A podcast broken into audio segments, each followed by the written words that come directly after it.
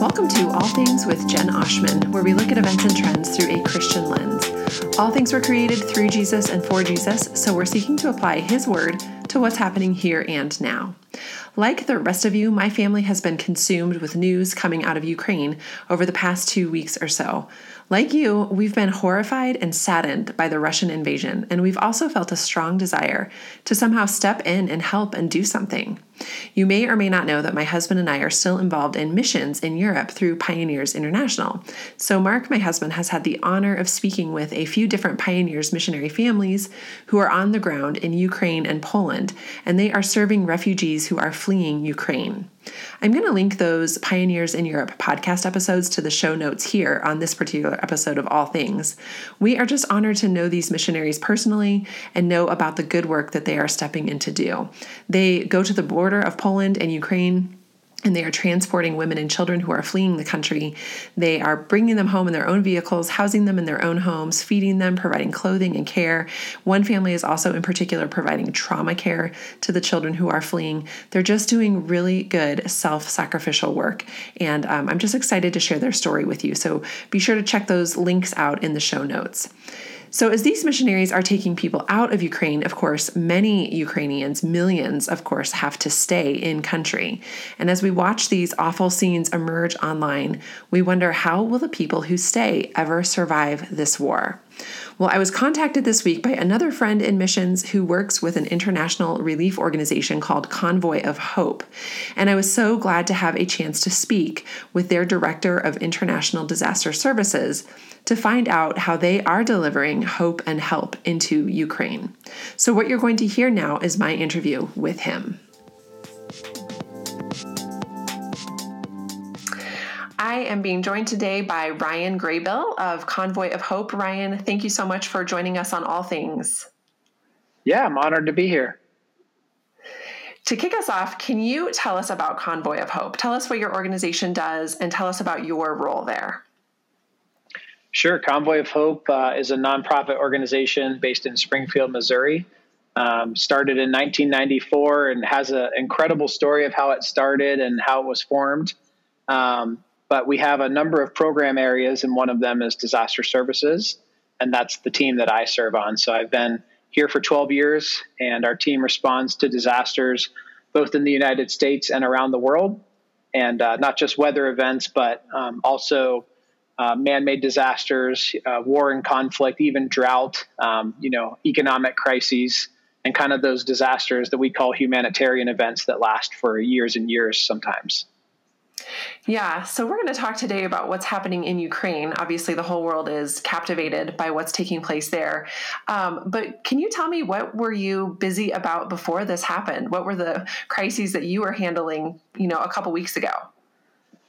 Oh, yeah, that's a great question. Well, we responded to uh, 42 disaster events and humanitarian events last year, just internationally. Uh, so 64 as a team, as a disaster services team altogether. So we're always very busy. Um, there are a ton of disaster uh, events that occur around the world, but um, whenever this event began, we had a team in Guatemala responding to uh, a small earthquake that happened there uh, in the southern area of Guatemala recently. And um, we have a team in Australia right now responding to some historic flooding there. Um, we're still doing some COVID responses in places around the world.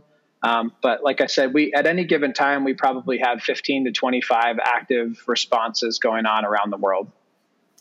My goodness. Wow. I can't even really get my head around the breadth of what you guys are doing, but so grateful you are established and ready to respond to things like this. Yeah, absolutely. So, um, give us an idea of what your team is seeing on the ground in Ukraine. I know that they are there and they're also across the border in neighboring nations. Um, can you just give us an idea of what you're encountering there? Yeah, um, you know, sadly, it's it's similar to a lot of what we're seeing on the news for those that um, are able to to keep an eye on what's been happening. Um, uh, a lot of areas in Ukraine, you know, you may have seen that that you know more than two million refugees have left the country. Well, with a population of more than 40 million, that still leaves a lot of people in the country. So the far west side of Ukraine, um, it, for the most part, you know, is is I guess quote unquote safe uh, comparatively. and so a lot of people have kind of moved to that area to to just flee their homes on the eastern and central sides for now. Um, but um, a lot of our partners on the east side, the south side, even the north side in Kiev, um, it's very very hard to get access to products at all, even if they have funding to work with. And so, with a breakdown of supply chain mechanisms um, to restock stores, even if they were open, um, that's a huge, huge issue. You know, how to supply 30 something million people or 40 million people with product um, when all supply chain mechanisms basically stop and you're coming up with new plans um, is, is obviously a huge task. Yeah. So, how do you respond? What what can be done when uh, you know we're seeing images of bridges that are collapsed, um, you know, highways that are no longer passable? Exactly what you're describing. How does Convoy of Hope address that? Um, carefully, quickly, strategically. Um, you know, the the challenges change every day, and the open roads, uh, literally, or like you said, the bridges um, that are still safe to go across, um, or even there, um, you know, change every day. So. Convoy has always relied on local partners. Um, we have a fairly unique model we don't come into a country and set up a compound with a barbed wire fence and um, you know set up tents and everything. Um, we serve with local partners, and so um, it's it's generally a local church connection, sometimes a missionary, sometimes an organization. Occasionally, there's a government contact that's kind of our initial contact, um, but we're always working with people who know the area, know the culture, know the needs, and um, this is just one of those particularly um, unique situations and dangerous situations where, um, you know, for the safety of our partners on the ground, we're, we're kind of vague sometimes on what we share. Sure. Um, but all that to say, there are still people in Ukraine, um, a lot of them, and there are a lot of people who are trying to be a part of the solution of how to get product to them um, to sustain them and, and continue to help them. Wow. So you already had some of these partnerships established prior to this war breaking out. And it sounds like some of those partnerships are with churches and Christians or missionaries on the ground. Yeah. Can you tell us, can you speak to um, the condition of the church inside Ukraine right now? Well, um, you know, it's, I, I, guess it's similar to what other people in Ukraine are experiencing as well. Um, I know that some of the contacts that we have, um, you know, disasters bring out the best in a lot of people. Um, and they, they jump in and want to help and want to serve. And so we're working alongside a lot of um, truly heroic and courageous church partners that are distributing relief supplies even in communities that are being actively bombed um, and trying to figure out ways you know oh well this this supply chain mechanism has broken down how can we get product from this area instead and just trying to provide um, consistent supplies to people in the community. So um, we've really seen the church stand up in a powerful and incredible way. And at the same time, unfortunately, you know, we are we are stuck back before um, the the day of of having landlines um, and unable to contact some people as well. So there's there's word of mouth information that's being shared as well on the ground uh, from people that have come from certain communities and it's it's kind of a total mixture, honestly, uh, depending on the community on on how things are going. But um, yeah, it's been an incredible opportunity for the church to really shine in a lot of ways, but of course, is is not void of challenges by any means. Right. So, Ryan, when you say move product, what does that mean to the layman's ears? Um, what kind of products are we talking about? Yeah, so right now we're we're sticking to the basics. Um, you know, food, water, hygiene supplies, um, just the basic items that we all um, maybe even sometimes take for granted here in the U.S. Um, but all the stuff that we need just to survive. Um, you know, if you can imagine uh, in the community where you live, for your listeners, uh, every store in your entire community is closed. Um, maybe if you're in a northern state, you know, there's it's kind of like there's a massive snowstorm or something but it's closed forever. So whether or not product has been taken from there and now the shelves are empty, either way, there's no access to supplies and it will not be restocked. So you're basically stuck with what you have and you have to live off of that. And so right now we're moving product. Um, and by that, you know, food, food, water, hygiene supplies primarily. Um, and we're getting into some of the other supplies too. We're trying to provide as much warm clothing as we can get um, our hands on, and um, some sheltering supplies and some some other things that are needed. But uh, the supply chain mechanism and how we move quote unquote product um, is is primarily getting product in in other parts of Europe and bringing it into Ukraine um, across the border, and then we essentially process requests um, from our partners in country, and then have trucks deliver to those communities from that location. So um, again, we we've like I've been a part of more than 300 different disaster responses in my time at Convoy, but every disaster is so, so, so different. And we rely so heavily on the local church and local contacts, local companies to know what's needed um, and how to get it there. Um, because, you know, they know the roads, they know the language, they know the culture, all that kind of stuff. So, um, yeah, it's, uh, that's just kind of a, a quick example of kind of breaking down that word product a little bit, like you asked. Yeah, no, that's really helpful because I feel like it's just hard to imagine being in a context like that. I mean, I'm sitting here in my home in Colorado. I'm surrounded by grocery stores, Target, Walmart. I mean, I have truly within maybe two miles of here, I could go to 30 different stores to get what I need.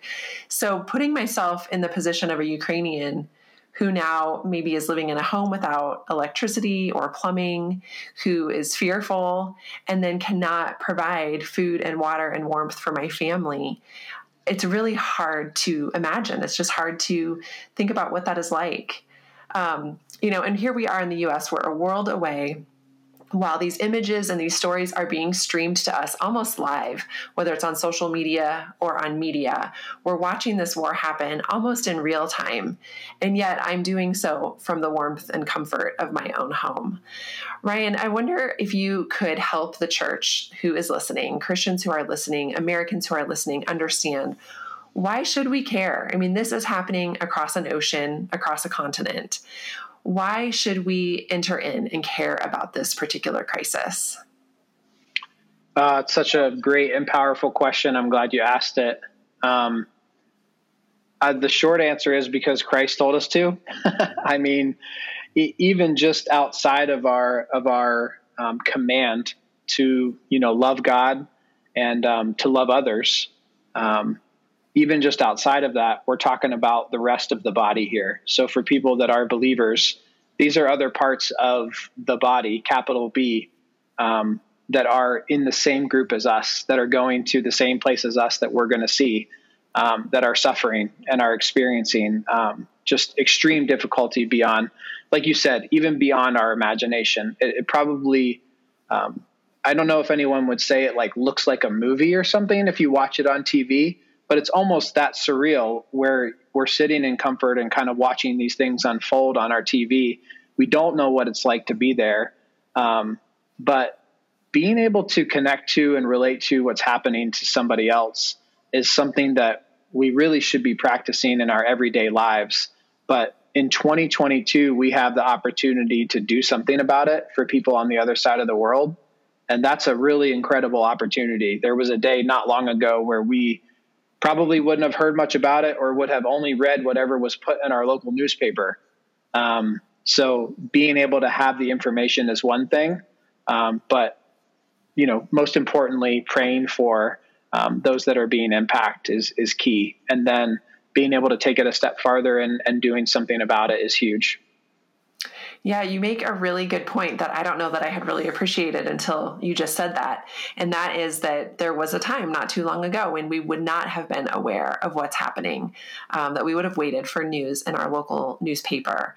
And so um, while it can be incredibly heavy, um, even too heavy at times to stay engaged with the news cycle, we we now have at least a glimpse, if not an incredible amount of information, each one of us, um, and it's in its current information. But along with that comes the privilege and the power and the responsibility of being able to participate in some of the relief work, albeit at a distance. But the beauty of an organization like Convoy is you're the, already there. Your partners yeah. are there. It's already set up. You're good to go.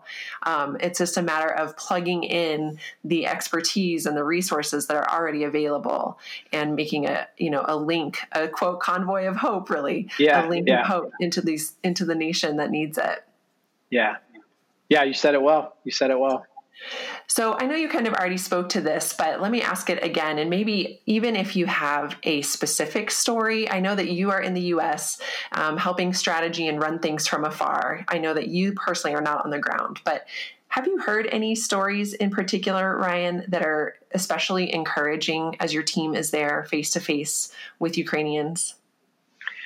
Oh, yeah. Um, I mean, for, for our team, um, and I'll, I'll, generalize this and then I'll, I'll get a little bit more specific. But for us, one of the craziest things about our job is that when we get involved in situations, disaster situations around the world, we basically just uh, watch the Lord open up doors that we could have never even possibly imagined.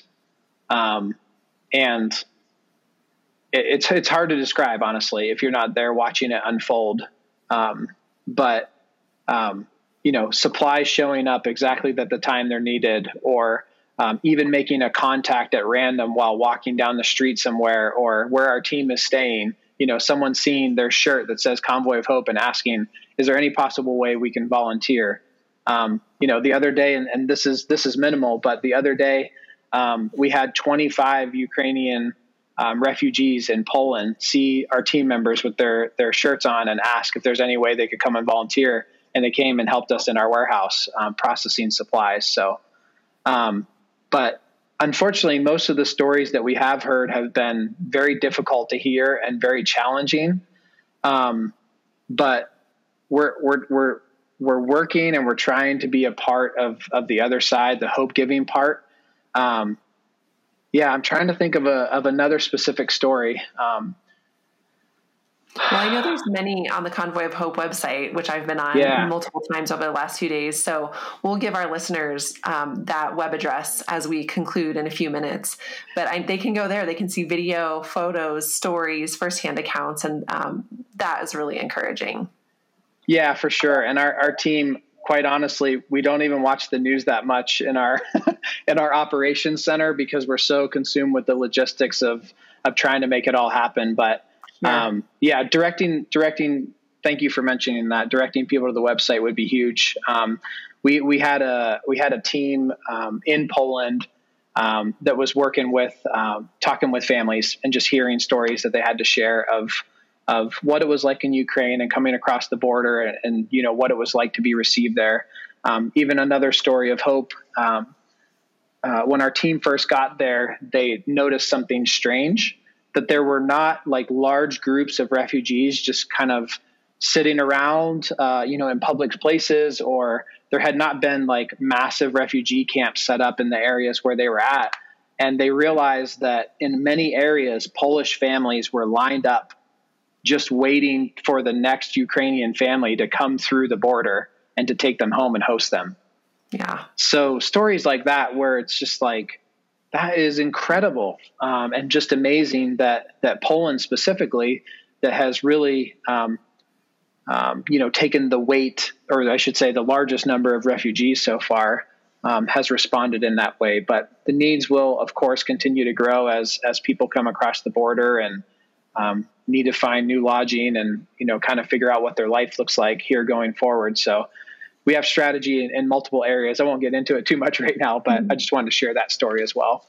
Yeah, I do think it's beautiful the way the Polish church has responded and Polish people in general have opened up their homes. I feel like that has been especially convicting. I mean, that those stories um, are an admonishment to us in the West in terms of practicing hospitality, loving others the way we, we would want to be loved, you know, laying our lives down for those who are hungry and marginalized. And just thinking of the way Jesus said, you know, as you did for the least of these, you did for me. And yeah. um, Poland is teaching us that right now. And yeah. I'm truly grateful and convicted and encouraged and amazed by their example. Yeah, one of the main church leaders we've been been um, talking with in Poland basically told our team, "Don't worry about Poland. Like we're fine.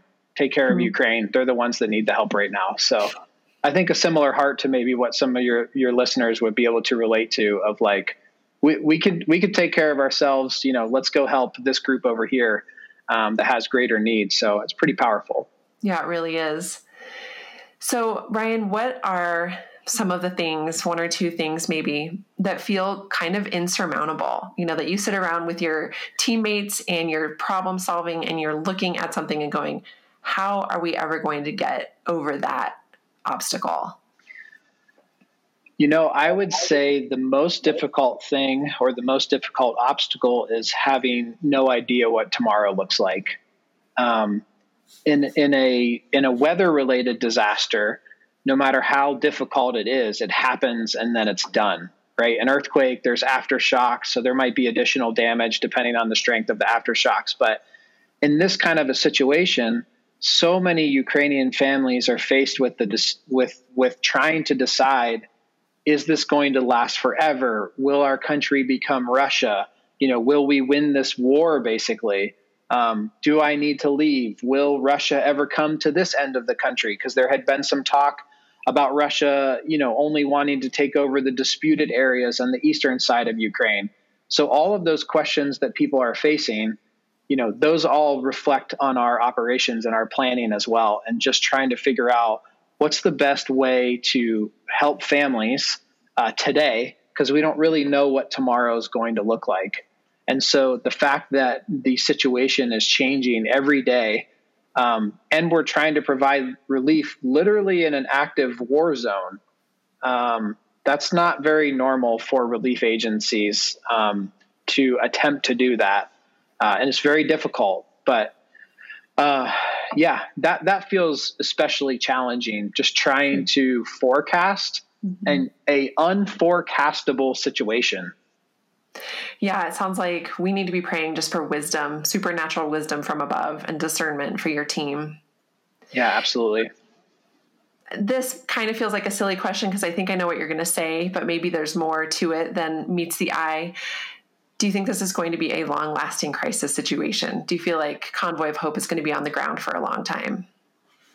Um, uh, the short answer is yes. Um, yeah. You know, I don't know if you you saw the the uh, broadcast from Belarus had a meeting with some of their military leaders. You know, they're very very pro Russia and and helping Russia in this uh, conflict uh, or war. And um, the the um, the leader was had a map behind him. And after the broadcast, and it was shared publicly, people noticed that there were arrows going from the southern side of Ukraine into Moldova uh, as like the next step.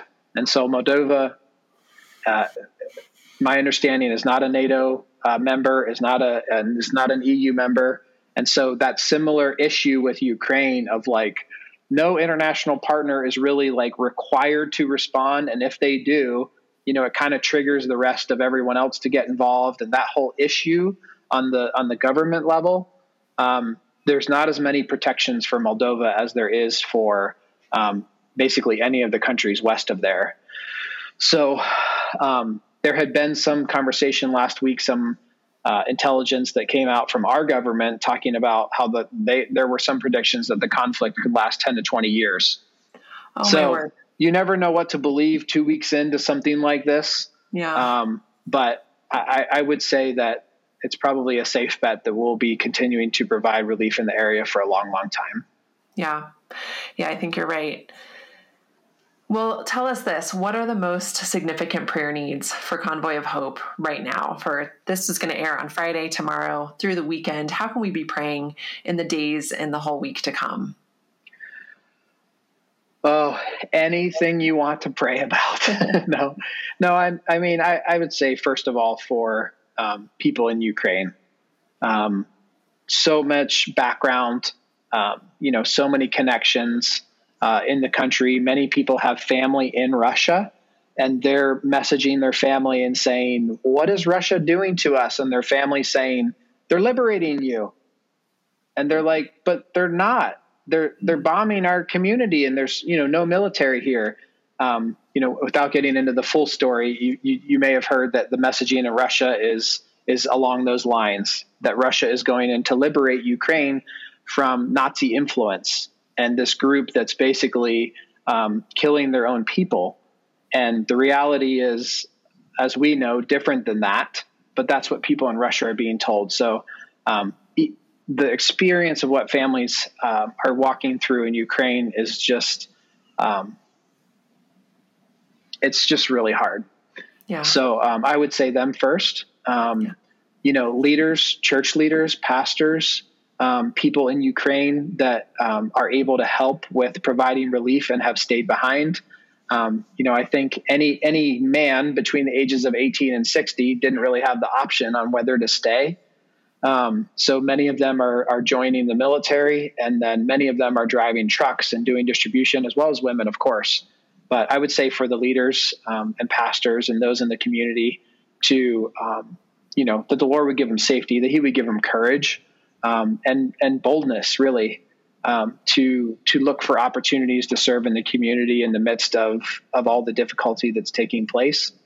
Um, and then the same would be true for the church, honestly, in nations to the west and uh, you know the other directions that refugees are going to um, to escape. There's a lot, a lot, a lot of possibility for um, just basic service, but but ministry um, to help help families and um, you know praying for wisdom for them for for resources for even creativity on how can we help these families um, and then you know selfishly for our team as well as we work with local pastors and leaders um, in Poland and in uh, Ukraine and six other countries um, just to to serve these families as best as possible and so um, it's very complicated. You know, I'm sure many of your listeners saw that, uh, like I said, about men staying to help. Um, many, many, many, like hundreds of thousands of families, the women and children have left and the men have stayed. So uh, there's just so many factors involved um, that we, we would we would covet everyone's prayers for for the whole situation. But that would kind of be the the list and that comes to mind. Yeah, no, that's really helpful. So, in addition to prayer, how can listeners of all things get involved? What can we be doing? Um, you can check out our our website convoyofhope.org backslash Ukraine um, for updates um, on how to uh, on what we have going on and how to become a part. Um, I know a lot of times, if, if, I could just address it directly, I know a lot of times people have hesitancy to to give money and would rather give something. And the reality is, um, money helps us to be able to procure product in Europe and get it into Ukraine as fast as possible. Um, so we are moving some product that companies have donated from the U.S. to Ukraine, um, but even some of the fastest shipping methods are not as fast as being able to procure locally. So, of course, we would welcome people's financial support um, to help us to be able to serve. Um, but just being aware, being aware of what's happening and, and who's there working and and and what help is being provided and what people are experiencing just really helps us to um, to not forget about what's happening there, to constantly be praying for everyone, and um, yeah, we we would love the support um, both for the families there and also for what Convoy of Hope is doing.